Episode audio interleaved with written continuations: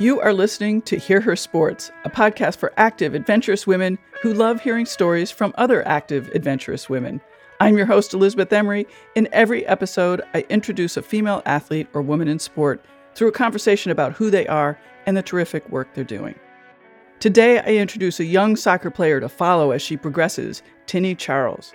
What I love about this episode are the details about being a young, intense, ambitious athlete on the rise. Tinny is balancing that and working full time, and she gives a sense of what that is like. For soccer fans and players, she shares how she is training. I love too how Tinny is thinking about the broader picture of her place in sports now and in the future as a leader in women's sports. Like so many of my guests, giving back to the next generation is an essential aspect of what they do. Let's now meet Tinny. Asanteni Charles, often known as Tinny, is a women's footballer meaning soccer here in the States. She has been playing since she was young and is currently with Team Billericay Town FC based in Essex, England. The 2021 2022 season has been full of great successes. Tinny got selected to play at international level for St. Vincent and the Grenadines, where she helped her home nation secure the first win on home soil. Certainly one for the history books. Adding to the success of 2022, Billericay Town FC were recently crowned champions and have secured a promotion to Tier 3. And now, Tinny's journey to becoming a full time professional footballer continues. Off the pitch, with her sports coaching and performance analysis degree, Tinny is also a key voice within women's sport, helping to drive the younger generation. The struggles of losing her mom and sister at a young age has led Tinny to get involved through public speaking to be a part of the FA Women's Leadership Program and support young female athletes in the community with similar struggles to her experiences. Her proudest achievement to date is being awarded Women's Sports Personality of the Year. I am so excited to have you here, Tinny, and thanks so much for reaching out. I appreciate it. It's great. Hey, thanks so much for having me on. Sure thing. Um, could we start with some basics of where you are right now? Because I gather you've been doing a lot of traveling. I have indeed. Yeah, I've been doing a whole load of traveling for the past two months. Um, so I'm currently back home, which is London in the UK. It's really, really good to be back home and kind of get back into my my usual routine, I guess. But yeah, recently have been away. So I went on a seven week trip to St. Vincent, which is where both my parents are from. I went there for international duty. It was an amazing experience to kind of get called up for my first international cap, uh, which was really, really good and really exciting. Um, so exciting, yeah. Yeah, it was it was really great, and then also had a, a great opportunity to kind of. I came back for a, for about a week and then went away for for a work trip to the Netherlands. I went to Amsterdam for about a week. So now I'm officially back, and now now I'm definitely home in the UK in London. I have so many questions already. Okay, so uh, let's start with the last thing you said. You, you were in Amsterdam on a work trip. What are you? What were you doing? Yeah, so um, I'm currently um, working as a growth executive for a load of different sports clients at the moment. So I went out there just to have a few business meetings and kind of talk to them about, I guess, how my company can help theirs grow. There's a really cool project sort of uh, offloading uh, within the transition of sport at the moment. So I know, like with Formula One, there's obviously a lot of changes that are happening. Also with the men's Premier League season obviously coming to an end. There's the whole transfer season, people getting signed and stuff. So my company kind of deals with any of the marketing or media behind that. So I'm often traveling around to some really, really cool sports clients, actually kind of having great conversations around that. Are you working full time? I am indeed, yes. Wow. Wow. That sounds like yeah. a lot. It's a very heavy schedule. I mean, you know, one day it would be great to. I mean, it's it's amazing that obviously my my club have managed to uh, win the league and now get a, a, really good promotion. We've been working hard for that all season, um, but yeah, I've had to work full time and and also play and train and stuff, which is uh, definitely not easy. But I'd I'd say for sure, women's uh, athletes definitely understand this transition, right? Totally, um, yeah. And I mean, it, the goal for everyone, I guess, any female athlete is to kind of get to a stage where you can just do sport, really, isn't it? Mm-hmm. So, uh, yeah, just continuing to work hard towards that, but also just making sure I'm enjoying what I'm doing. So, you know, that's why I partake in loads of different um, programs that I'm on aside of work, and then also just really enjoying like the job that I'm working in now. So, and, and one, one of the things that always strikes me as difficult for somebody at your level who is trying to, you know, get even higher and become a professional, but is also working, is sort of figuring out the travel schedule. I mean, you just talked about traveling. I mean, I gather your company is understanding about that. Oh, for sure. I mean, uh, I mean, I think that's the biggest difficulty as well. I'd say one of the biggest, especially as you make that transition. Um, so I've recently, well, about a year ago, I would say, make transition from being a student to a full time sort of sort of worker, and I think that's when things get a little bit more difficult for female athletes because you know you have the job situation. You know, are, is your job going to be happy about it? Do they allow you to kind of do things you do beside of that? And yeah i mean it was it was a difficult sort of transition. I think i was really worried about it at the time. But yeah i, I had the privilege and I, and I, had the support you know so booked some some of the days off as holiday and then some of the days just uh, as days off really. Um, and then also agreed to work remotely for the first two weeks whilst i was out in the caribbean which was again another hurdle because of the time difference right? But it's just what you have to do when, when you're you're a female athlete trying to make it make it up to the top and until you get there. You kind of have to work with it did you talk to your employer about this situation prior to being hired? I mean, like, was this part of the sort of the hiring discussions?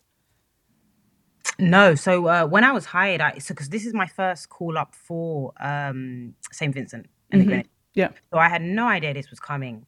And it, you know they've obviously been monitoring me for quite a while now, and it kind of just comes out the blue. Really, it's kind of just a case of them kind of contacting my club and contacting my managers and saying, "Hey, look, you're a really great player. We kind of want you to come down to our international sort of setup and help build things over here. So, I mean, when I was interviewing with, with this company about a year ago, that this was not in the conversation. I mean, of course, they knew I was playing sports, um, but that doesn't interfere with work because I train in the mornings, I train in the evenings, and then I have my games on the weekends, right? And if I'm working, it's just nine to five from a Monday to Friday, so that doesn't interfere. So yeah, it was definitely wasn't a conversation I had to have prior to obviously getting the job. That's interesting that you had no idea it was coming. No, not at all. Um, and I think also it's it's it's really interesting because I think I've had a, like a lot of conversations recently about like, oh, how this kind of how this happened. This kind of just came out of the blue. Um, I've really, really just I'm super grateful for the opportunity because I remember specifically during that time, I originally had a three week holiday booked off to the Caribbean because I just wanted to go home and see my family. And then the trip, you know, somehow turned into a three week holiday trip to a seven week football trip. So, I mean, I got to see my family and I got to play for my country. And, you know, my family that are in the Caribbean who usually don't see me play over here in England kind of got to watch me play out there, which was, it was amazing. And, you know, I had so many moments of like just emotionally being like up and down. And it was, it was, it was a perfect scenario to be honest. But, um, yeah, I remember at the time being super, super worried about telling my work manager about it and kind of talking to them about how I kind of have that conversation with them, or do I just book the days off? Do I do I not? And it's super super scary, especially I think if you're just kind of coming out of uni like a year ago, you know, kind of just transitioned into the working world, and you know you don't want to lose your job, do you? So, um, yeah.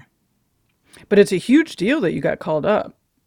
Oh yeah, massive. I mean, it's it's definitely great, and it's definitely great for my recognition. It's definitely great for my uh, career as well, my progression as well. I learned so much about um, the type of player that I am, um, type player that you know I'm looking to kind of transition into and work towards, and just the, the complete. It's a complete different environment. I mean, playing football in the Caribbean is completely different to playing football in England or in, London, right? So it was an amazing, amazing experience. I think definitely is it's only going to make me a bigger and a, a stronger player. So hoping to continue, um, obviously representing them at international level throughout, you know, from now until the foreseeable future. And then also just uh, being able to use what I've learned to take back to my, my playing experiences on the field uh, with my current club here in England and then just continue to progress from there, really. Sure. Well, that's one of my questions is it just seems I don't know if there could be two more different situations. England, you know, like I think like gray and rainy and then the Caribbean is so opposite that. yeah honestly, it's it's amazing. I mean, there, there is um I definitely say my body was confused when I came back. You know, I've been sitting, I've been in the sun for like eight weeks. Um, I think when I first went as well, this the first week of training was like super hard. I remember asking some of the, the teammates, especially the club captain down there in Caribbean, saying like, "Hey, how do you guys run in this heat all the time?" because there is just no breeze whatsoever. You know, it doesn't matter what time of the day you train. There is no breeze. The, the, the heat is just it's crazy. It's it's yeah, and having to run, you know, and you know, obviously you're playing for international level, right? So you're expected to kind of hit certain levels of fitness in order to to deem you as fit to play the game and stuff like that. And it's super, super tough. I remember working very closely with the fitness coaches for the first two weeks in particular, just to make sure my body could adapt sort of as smoothly as possible. And then yeah, got back to the UK and then went back to training over here and I was like, yes, and breathe. This is great. what is the difference in the play? You hinted that there was a big difference between the play that you do with your club and the play that that uh, the national team is doing. Sure. So I think um I think across the board, I think it's fair to say that obviously the Caribbean won't have as much facilities. Well, okay, maybe not all of the Caribbean. Let's talk about my my uh so where where I'm from particularly. So St. Vincent doesn't have the same playing facilities as like they would in England. Uh, they won't have the same training setups. They may not have all of the coaching like access or staff or you know just equipped with all those sort of things in in comparison to what I would have here in England right? So a lot of it was kind of them also understanding hey look what do you have in England that you can kind of bring here or or help us to add to this team? So I know that you know the next tournament coming up which should be sometime early next year there's there, there's going to be like loads of different changes on sort of the setup down there in the caribbean how we can continue to improve the girls down there and then also up here in England, it's like very, very structured, right? And women's football is like progressing so, so much over here. So like you'll have like club level, which will which will transition all the way up to the higher age groups, and then obviously you have your different leagues and stuff. In the Caribbean, it's kind of just only one league. So mm. everyone just kind of competes in the same boat. And, you know, if they want to compete higher, they kind of got to go abroad. So they've got to look at can I get myself to England? Can I get over to somewhere in Europe? Or, you know, can I go over to the US? And then all the difficult financial difficulties with that as well. So it's a complete different playing field. And um, I think they were very, very grateful to also have me as well on board, just to kind of help drive some of the girls individually and give them hope that you know that you know if, if you're working or adding these small details to your game which which are regular things for me to do in england then you know they can continue to improve and hopefully make it out to the us or somewhere in europe to play one day I love that you mentioned the small details because you mentioned that quite a bit on your social media. Like, what are you talking about? What what kind of small details? Like, uh, for example, some some of the girls have no idea what strength and conditioning is. Oh wow! And I mean that in the sense where like an ordinary, you know, fitness coach would just uh, sort of perform fitness tests and kind of test you and all that sort of stuff. Specific strength and conditioning coach will relate it to obviously your sport and your playing field, right? So like basketballers will have a different program to footballers, X, Y, Z. So I was kind of showing them the difference between that and kind of getting them to understand that like also if you're if you're like a winger, so like someone that plays out wide in comparison to someone that's a striker, also your strength and conditioning programs can be can be a bit different as well. And and these are how you adapt it to kind of help you build what you need specifically for your specific playing position. And that's also something I study quite a lot for my degree. So it was amazing. We had like loads of different workshops where I would help them on their program because obviously that's what I studied and then I would kind of share with them the program that I was actively working on in England and like how often my program changes, sort of things that I need to track, like so many details, which seems basic, right? But to them, it's like, wow, this is amazing. Like I've, I, no one's ever told me this before. That's so cool that you were there with that information. Yeah, it was really, really cool, and it was really humbling to be able to kind of take that back, you know, because I, I you know, my both my parents are from St. Vincent, right? Grew up there, and and half my siblings were born there too. So it was really great to feel like I was adding some type of value to my country. You know, helping helping young individuals specifically kind of just improve and learn a lot more about their game or themselves as an individual or as like a female athlete. You know. The stuff that you were teaching them was that mostly stuff that that you learned through your education because you, as you said, you studied that, or was it something that most of the players you know, on your club team also know? Yeah, great question. So, I mean, specifically when when we kind of get into the whole uh, strength and conditioning programming and stuff like that, that was a lot of stuff that I studied, and and that's what I've I do like on the side and stuff, and, and run programs for for young athletes on that as well. And then in terms of like generic stuff, so understanding, you know, really big differences between playing positions and all that sort of thing. That's just general. That's really um, like any any athlete or any woman's uh, sort of footballer in England would know those things. Mm-hmm. But you know, because they don't have maybe the same coaching staffs or the same uh, the same equipment, or you know, they don't get the updates as frequently as you would get them in England. So maybe they're just you know a little bit behind on that. Right. Right. Yeah. So, in your club team, describe a little bit about you know how the tier system works and where your club team fits in. And also as part of that you know like you just moved up a, a new tier. Like what is the significance of that? And how is that going to change how you guys are going to you know approach next season Oh yeah, super exciting. So this is this is amazing. So in terms of um, so sorry, your first question was just was uh, yeah, just a brief explanation because I hadn't realized about the tier system in England. So I'm I'm, I'm hoping uh, uh, the listeners don't understand that either, and we can get a, a good description of what's going on over there. Okay, perfect. So yeah, at the moment we're competing in the FA, which stands for Football Association, for anyone that doesn't know. So, so the FA National League, um, and we're currently in Tier Four.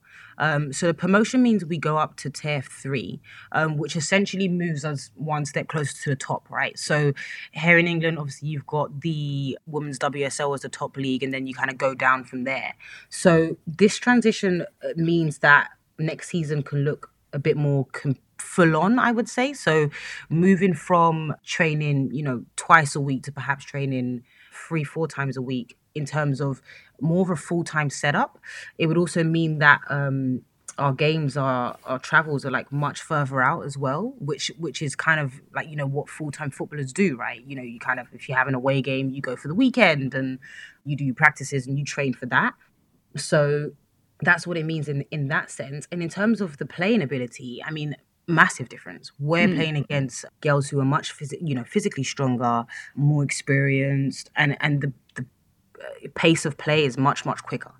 So there there is a, a really big difference between between the two tiers, um, and I think it'll be really exciting to see how we get on there. And I ultimately do believe that we are ready for it because, as a club, we've we've transitioned so much in terms of um, adding in new stuff in training, making sure we have like the right group of players, adding more coaching staff in, making it very, very specific and, and adaptable as well. And and I think you know when we do move up, it will be it will be a test, but it will also show how much as a club that we are ready for the step up. That's great. It sounds like it's a more expensive program to go from four to three. Is that true? For sure. Yeah. And for how sure. how does that get covered? Or do you even know? I mean, great question. Part part of that I wouldn't know to be honest. I mean, yeah. that'd be that'd be a question for like the club secretary or something. but I mean, I know in terms like in terms of like funding and stuff. You mean? Well, I mean, even just increasing the number of practices, for example, is going to cost more money, and traveling further is going to cost more money. It just, I mean, that seems to me a big indication of how big a difference it is that you were talking about. Yeah, so I don't know. It's just interesting. I mean, I don't ultimately know how all of it gets covered, but I know some basics in terms of like, so all of us girls have sponsors, and you know, my sp- sponsor in particular, he's amazing. So they will obviously sponsor me as a as a player for a season, and I guess that that goes as well towards the club. Mm-hmm. So if you have, we have like a group of maybe somewhere between twenty odd to thirty odd girls on the team, and all of them have player sponsorships. So all of that funding will go into the pocket for you know the season and kind of help out through there and then also I guess there would also be some some funding available and stuff as well for the transition. So to support us from moving from the tier that we were in to the tier that we're going into, because obviously that transition will be equally as hard for for any club, right? Yeah, I'm not really sure how how the rest of it kind of gets covered, but I know that would generally be the basics understanding from a player's point of view. And you said that you're sponsored individually by some person? Yeah, so he actually does um he actually does help out down at the club as well. But I mean, people have sponsors from anywhere. Like you can have spon like your your parents can sponsor you or whatever. But yeah, I have a really really great great sponsor. His name is James. He he works uh, with the media team down at, at the club at Billericay. Super super supportive. He he supports me on and off the field as well. So really helped a lot with like my transition into getting out into international duty as well, which was amazing. Of course, he pays for the sponsorship as well, which just means that whatever he contributes towards that goes to the club and helps them with sort of all the funds and stuff or all the things that they they need to pay for. So yeah it's it's it's really cool and i think it's a very um i would say for sure it's definitely a humbling experience to have a sponsor and especially someone who um who is who is so supportive because you know as an athlete you there's all different types of support right? You have your coaches you have your mentors you you might have like the club secretary and stuff but to have a sponsor on top of that as well is um is amazing. And I, I was talking to the girls in the Caribbean about this, in fact, because they had no idea what that was. I don't have any idea what that was. I've never heard of that. It's awesome. Yeah, they they they didn't even know it was a thing. They didn't know it was existed. And I remember speaking to uh, the St. Vincent Federation, kind of saying like, these are kind of things that can happen to kind of help the club financially as well, you know? So yeah, it's it's amazing. It's um I feel very privileged to to have uh, him as a sponsor for sure. And what do the sponsors get in return other than sort of the satisfaction of of sponsoring an awesome player? Great question. I mean, I definitely say I think I think free access to games so they can sure. just come, come to any of the games and stuff like that and and they can be as involved as as they wish to be you know, uh, whether that means coming with us to the games on the weekend, coming on sort of an ad hoc basis. Maybe they want to volunteer at the club and kind of help out uh, with the setup, setting up training sessions, or helping the media team. It's it's totally up to them. And what is your training like? So yeah, my individual training session is is quite intense. So I would train in the morning. So that would often be something like a gym session or a jog, and I mean like five a.m. in the morning because I have work at I, I have work meetings most mornings, 8.30 a.m., right? And I mean, this work from home life has definitely made things a lot easier because it means I get a, little, a little bit more of a lie-in. Um, but I do go to the office some days. So some days, you know, yeah, definitely up at five, start some training sessions. So I, it would be a mixture between gym sessions, uh, individual, like on the ball session. So maybe doing some drills that I know will help my specific playing position and then a mixture of some like cardiovascular stuff outside as well. So maybe going for some 5K jogs and stuff like that. And we tend to have, um, so we have club trainings as well. So that'll be in the evenings. So I will drive up to Essex. So from where where I am, it's about a 30 minute drive. It can be quite tight and quite full on, especially with like long work days, especially if you know leaving the office at like five and having to start training at like seven. It's kind of like a okay, let's eat some food really quick and kind of rush off to training but I'm also I'm so used to it. Like I've been doing this since I would say like early days secondary school. Mm. Um, and I, I used to go, I used to actually go out to Florida, so IMG Academy, every single summer for six weeks. And they train super intensely down there. I remember I, I did that for like the whole of my secondary school like days. I understand what it feels like to kind of wake up in the morning, have loads of stuff like train, and then have loads of stuff to do in the day, and then still train in the evening, and then you know just go to bed it's super super hectic, but I I really do enjoy it. And of course, you know, I do have my rest days. Like I'm not I'm not a robot. right. I I want to continue talking about training, but first I have to ask. In school, you went to Florida during the summers. How did you know that you were so interested in in soccer? Oh, great question. So I I um so I have I have a lot of brothers. Uh, so there's so there's nine of us in total. Uh, seven boys and only two girls. So me and my sister, and then seven boys and there's kind of like an age gap difference, right? So the younger half of siblings, which kind of fall on my age bracket side, are all boys. So I remember like when I was younger, you know, as a kid, you want to go and play outside, and it's kind of like, right, the boys just want to play football. I may not actually want to do that, but what else am I going to do? Am I going to sit inside by myself? So I kind of just ended up kind of going out with them, you know, every weekend, playing some football. Then just became really good at it, and and it got to a point where it was kind of like hey, like I'm actually better than the boys at this. So like maybe I should take it seriously. And it was great. And I think also with like my past experiences, like the struggles I've had within uh like my family, as I mentioned on the bio as well, losing my mum super young and then my sister being my legal guardian for a while and then losing her. Football was just an escape for me. It was a way out. It was like, hey, if I'm training, I'm happy and I'm not stressed. And I can still, you know, I can have some time off where I don't think about stuff and then just be an average kid after that. So like get schoolwork done and stuff without feeling like so so down and depressed because I know I've played football that day. So I really, really started, especially during secondary school times where I was really struggling without without my mom. I really, really increased how many times I trained a day.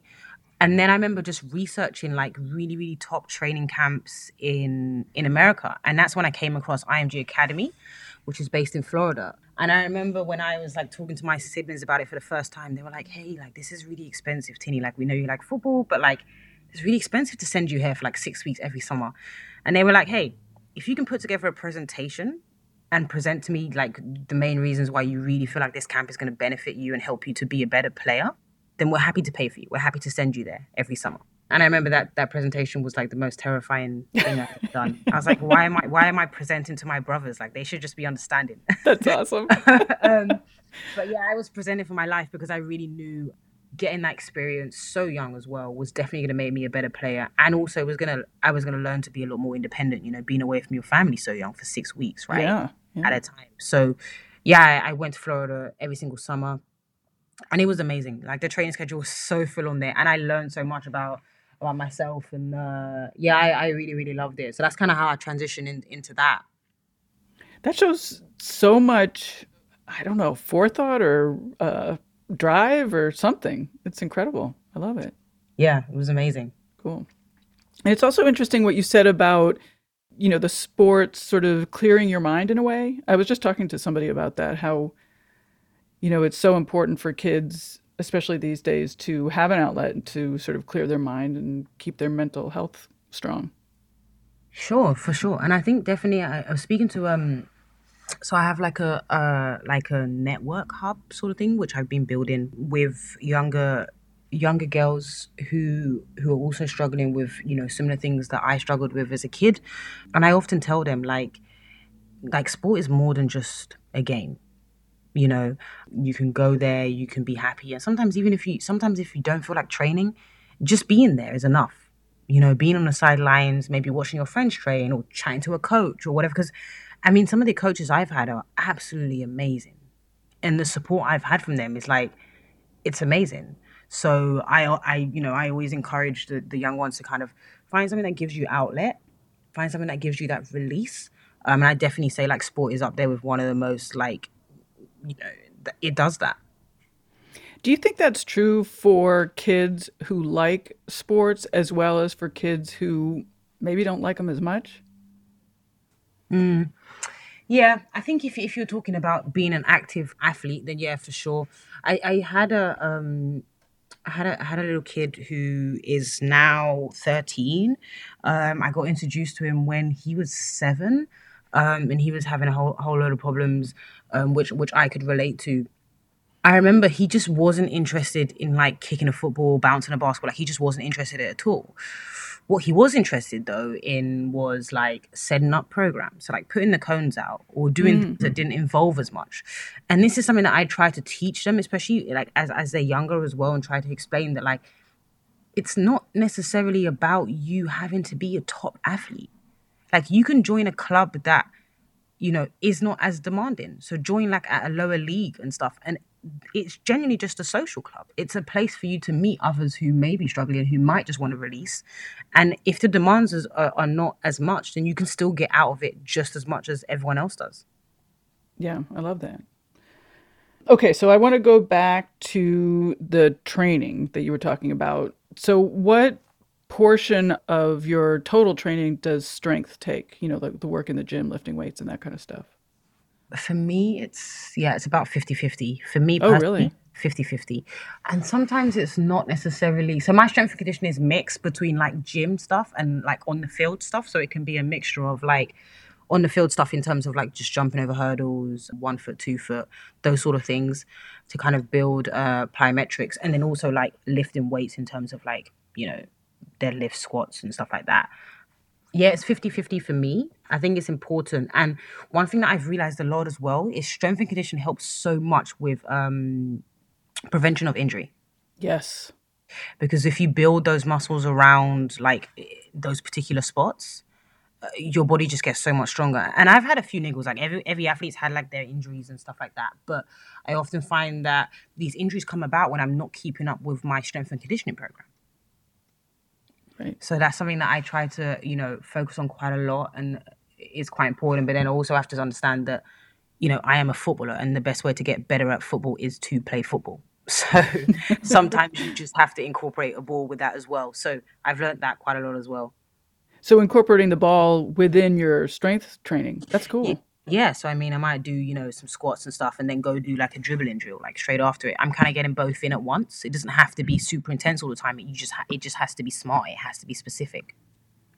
And are you designing your own program? Majority of the time, yes. I do also talk to like some some coaches that I've worked with before who are specifically working in strength and conditioning, or I'll speak to like the management down at my club as well, or like the physios as well would also have a good intake. So it's a mixture of all but I think specifically I'm I'm probably a little bit OCD on it because I studied it, right? And I I find these things super interesting how you can just like build your muscle in a certain way and have like a different like a complete different output to what you were having before. and it, and it really helps my game. It really helps my game, and I think also my studies was super important towards that as well because as I was studying this, I was kind of incorporating it as into myself, right? So um, yeah, it's uh, it's a mixture of all, I'd say. Your club team is taking a big leap, and you personally are taking a big leap by going to your national team. So, are you tweaking your program at all, or what are you very specifically going to work on between now and you know your next matches? Yeah, great question. So we've just finished the season. The new season is due to start uh, sometime like September, I would say. So from now until then, as it currently stands, I'm on I'm on rest because my body needs that. So um, when it hits about June, I'm gonna change my program completely to be more uh, a bit more intense just in in sense of like in preseason, obviously you train very different to you do when you're in season of and course, off season yeah. as well. So I'll change it in in that sense as well. But I definitely say my aim for next season is very very specific. I would definitely like to be the fittest winger on the team, so the, the fittest individual in my position. So it just means understanding what the demands are for my specific position and making sure my training program is super, super specific to match that so I can have the best performances and the best output. Do you have anything in mind already? I do. So I'm gonna I'm gonna focus a lot on uh, like speed um, and plyometrics as well and agility. So um, because those are the things that that are most needed for like a wide player. You know, just being super quick, being uh, really strong and powerful in the legs to kind of get that drive and get that force going. So I'm going to focus on those things in terms of like strength and conditioning sort of elements, and then like on field, just going to really pinpoint like the things that I'm good at. And I think sometimes what athletes can do quite a lot is like focus on maybe things that they're they're bad at and just continuously try to improve them. But for me, it's like, hey, if these are my strengths, like my strengths got to be so great, right? So if I can continue to improve my strengths, where they're just amazing, then I can always find a way out. So you know, just being super super confident in like one v one situations when I'm taking on players. So like improving my skill ability and stuff like that and my speed will help with that as well. And then inc- improving like my technique with like crossing the ball and stuff like that as well. Early in, in our conversation, you said that playing for the international team, uh, you realized what kind of player you were and what kind of player you wanted to be in the future. Can you describe that a little bit more? Like, what kind of player are you? Yes, I would definitely say like I was put in. It's completely different, right? So like in England, um, here at my club, it's an amazing bunch of girls in fact, the best bunch of girls I've ever played with. And there's a real big combination between the clear leaders and kind of the rest of the girls. And I'm usually not really one to kind of um, like within within the actual footballing environment, like playing environment as an athlete. I'm you know never usually saw myself as like captain or someone who um, was always there for like leadership and stuff like that. That's kind of like my work sort of off the field in the sporting environment as a whole. And I remember when I got down to the Caribbean, it was completely different. It was like they were all relying on my my experience. They were all relying on me to talk up. They were all relying on me to be the leader. Like, hey, if Tini, if Tini says we could we should do the drill this way, we should do the drill this way. You know?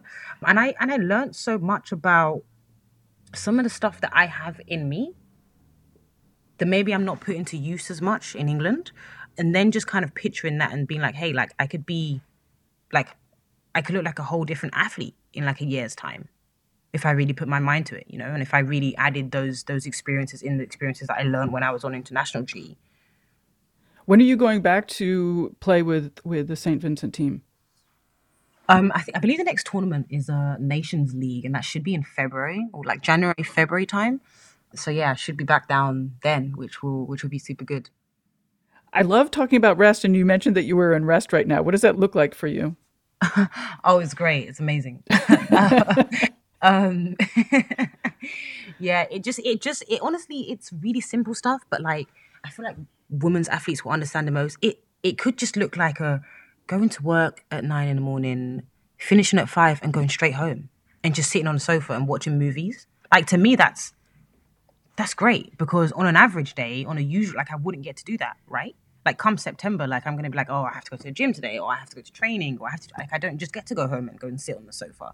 So it means that.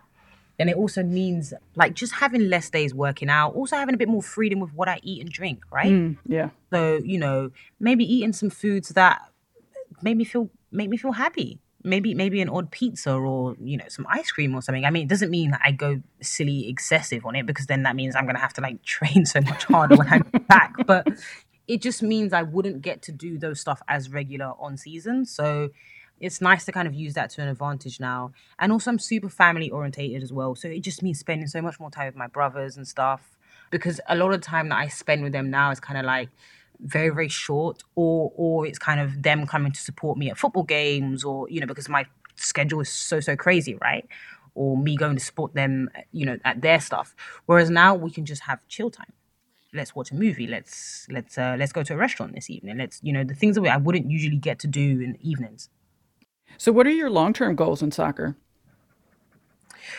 great so i, I definitely want to get to like the highest level of playing that you know I believe I can get to. And I'm on track for that, as in like continuing to improve. And every athlete has like their ups and downs. They have things that they need to overcome. And I definitely say that's the road that I'm on now. But, you know, going transitioning to being like a player to now representing internationally definitely puts me on track for that as well. And then, of course, my club is moving up leagues. So, definitely hoping for another successful season um, next season and then just continue to build and see like you know what's the highest level i can really really get to you know and what is it about sports that keeps you interested? And because you sound like so engaged with all aspects of the sport. I mean, sort of the business side and the training and the playing and the competition. You know, that's a lot. Yeah, for sure. I definitely say the opportunities that it gives you. And I and I mean that like as an all rounder. So, you know, you playing sports could mean you can meet an amazing coach who could in the future be like your manager.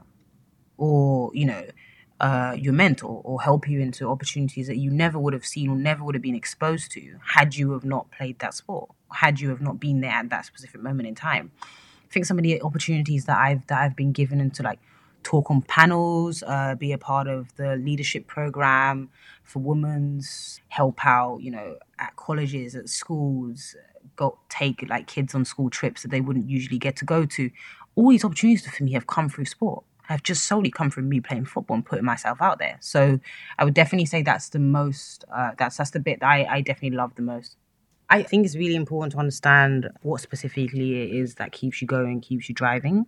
So I think that's something that I've done from being on the FA leadership program. That's something that we kind of dived into quite a lot. And yeah, I discovered that it was it was honestly just being that role model specifically for the younger generation or for athletes that are behind me who have gone through similar things, are going through similar things, or can relate to me in any in any sort of way. Just showing them, you know, never give up. Um, there's there's always there's always a way forward, and it, you know if you continue to push like day by day, you you will get there. Because you know if I was to look at where I was four or five years ago, or if I was to stop playing football after my mum had passed, I would have never made it to international duty, right? So it's it's just about all those sort of things that um, definitely keeps me going for sure. Did you did you want to take a break after your mother passed? For sure. It was it was super super tough and I did take a break. I took a break for a month and it just like it just didn't work. Like I was just in bed.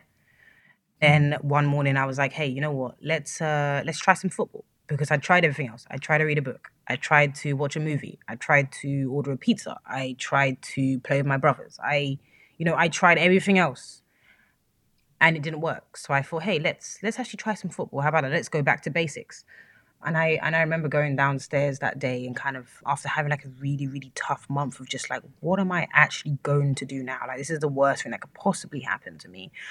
And the moment I started training, and I, I remember like I set out like six cones and I was dribbling in between them, and for that that that split twenty second period, I I genuinely didn't think about the pain that I was in.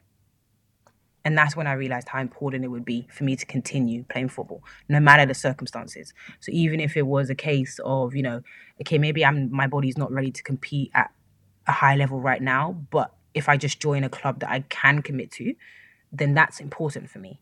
So I stuck with it. I want to talk about the FA Women's Leadership Program.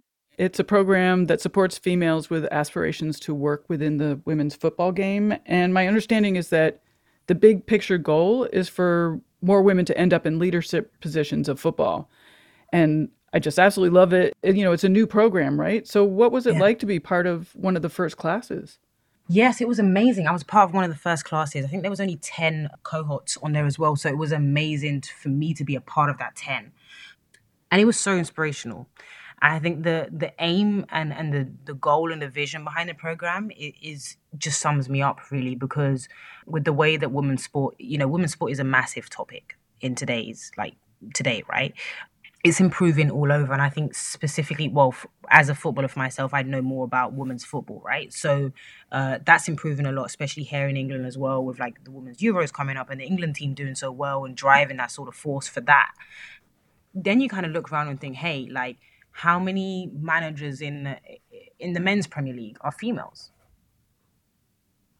You know, or how many of them are directors? How many of them are up there on on the chairboard? So it was definitely kind of gave us vision into that and kind of scope into where um like what the bigger picture is. So like you know if if we have more women involved in sport or involved in committing to this long-term project then that means that we put ourselves forward for more like legibility there's more positions available for women's in sporting roles and then we can kind of work up the ladder from there. So yeah it was amazing. It was it was a very humbling experience to be a part of that first cohort as well.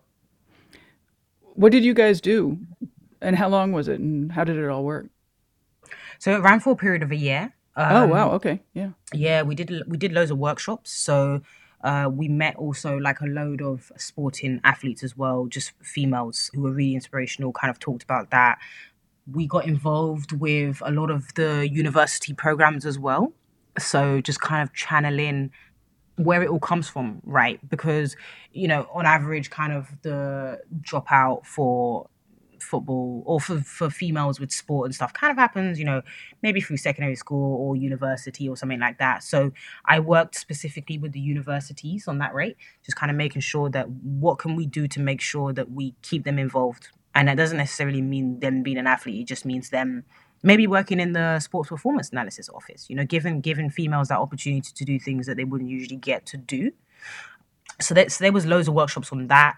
We also had individual mentors as well, which was which was great and inspirational. I'm still in contact with my mentor from that program actually, and she's amazing. She she helped me a lot after I graduated from uni in terms of like finding a job and helping me to kind of continue my vision, work in in a in a good field that I can feel like I can have impact in. Yeah, it was super heavy. We would go for like uh weekends, so we would go. I think we had four or five meetups, like physical meetups throughout the year and the rest of it was kind of a mixture of remote and kind of setting tasks for you to do back in your working environment. So it was learning, but then it was also okay. What can you put back into your community, or what can you put back into your university where where you are, or your like home club? I I love how the program is focusing on getting women sort of. I don't really mean behind the scenes, but you know, like as support for athletes, because you know I think that we forget that there's all this stuff behind all of the athletes and if all those people behind the athletes are men we're still in a bad situation. Or we're not in the ideal situation. No of course. And and i think that was that was one of the main things um that was one of the main topics for like the whole the entire year because and I think this is just how sort of like it's grown to be. Often it's kind of just like, hey, like if you're not an athlete, then you know, okay, like what else are you kind of going to do maybe you get told you can be a p teacher or something. But there's so much no but there's so much more. Yeah. As in like you know if you wanted to go work in the performance analysis office why should it be all men in there? Why can't we have like a few females in there as well? And i think it's at first i think it was about the lack of knowledge. So the lack of knowledge or the lack of opportunities for there to be females in there. And like you said like if we, if we have them behind behind all the athletes as well then it, it drives everyone else and it moves everything forward What's your impression of what the situation is in women's football? And you know, you can answer it in terms of you know in England or in a you know sort of broader world or women's football or women's sports or however you want to answer it. I'd be curious, you know, from your perspective, how we're doing. I think in terms of where we were three years ago compared to now is a massive difference. Mm-hmm. You know, you, you turn on the TV now in England and you and you can watch women's football. You know, you can you can have that on on BBC, and that's amazing to see because when I was younger, when I was in school, it wasn't there. So it's amazing to know that these kids who I'm teaching, all these kids who I'm helping in the younger generation, they they can see that now. Because for me, it always kind of felt like, especially when I was younger, like wanting to be a footballer, I was kind of it kind of felt like a dream all the time. It was kind of like, oh, you know, I don't actually, I've never actually sat down and watched a game on the TV, you know. And now it's like you could do that. So I think I think in terms of that, it's great. And also, there's a load of more like sponsorships deals and stuff happening as well, like the connection between WSL and Barclays, which is a really, really big one.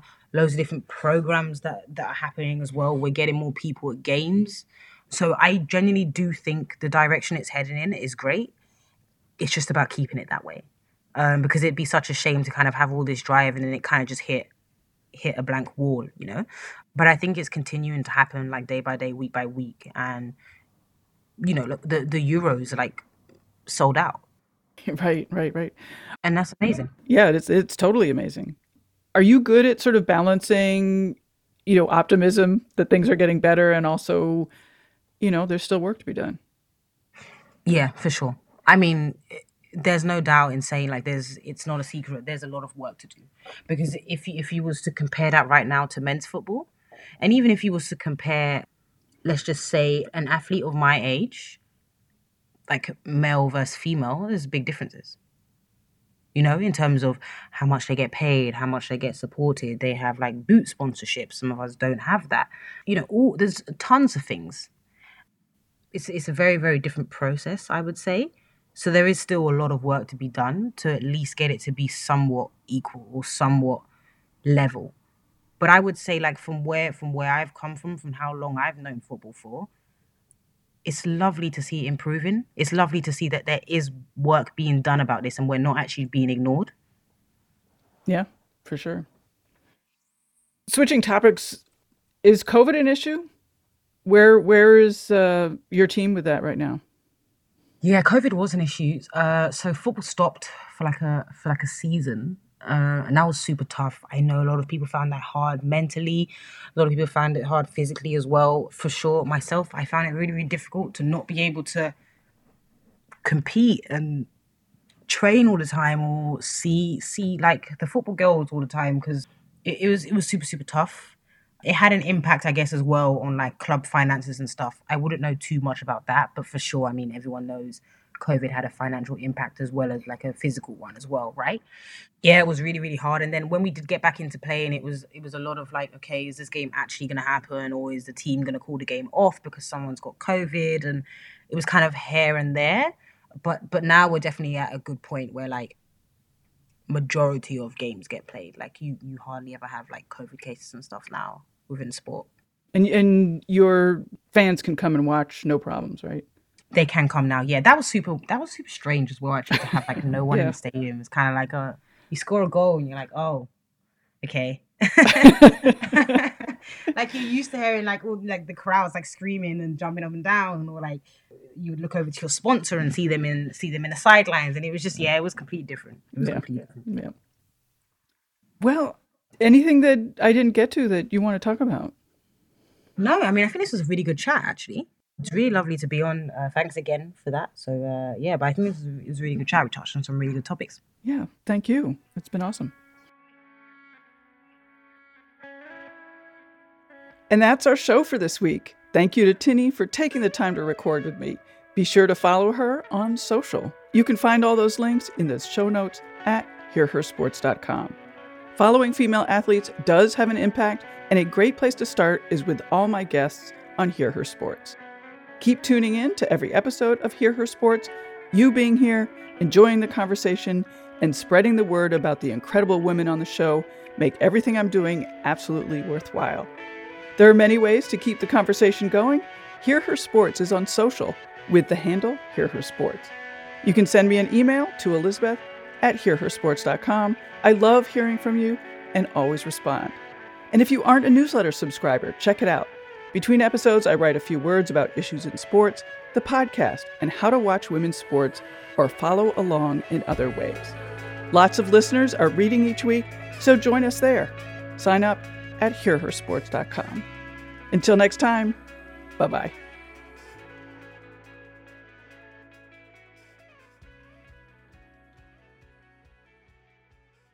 Perfect.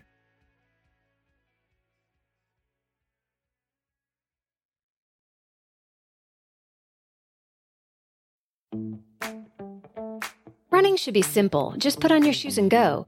And yet, when you try to learn about how to get better at it, especially as you age, you're confronted with conflicting advice, complicated workouts, and confusing nutrition trends that just won't work for you.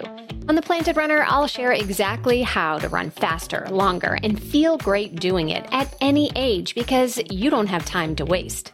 I'm Coach Claire Bartholic, and I went from not running at all in my late 30s to finishing a marathon in 258 at age 42, all on a plant based diet. I've helped hundreds of runners achieve new personal records well into their 60s and even 70s with science backed training, plant based nutrition, and proven mental strength techniques. Each episode of The Planted Runner is like a private coaching session on the run, where you'll learn from me and the guests I interview. You'll get actionable lessons to help you become a better runner every week and reach goals you never thought possible. Whether you're training for your first 5K or your 50th marathon, take along the Planted Runner on your next run. Let me show you how your best running is still ahead of you.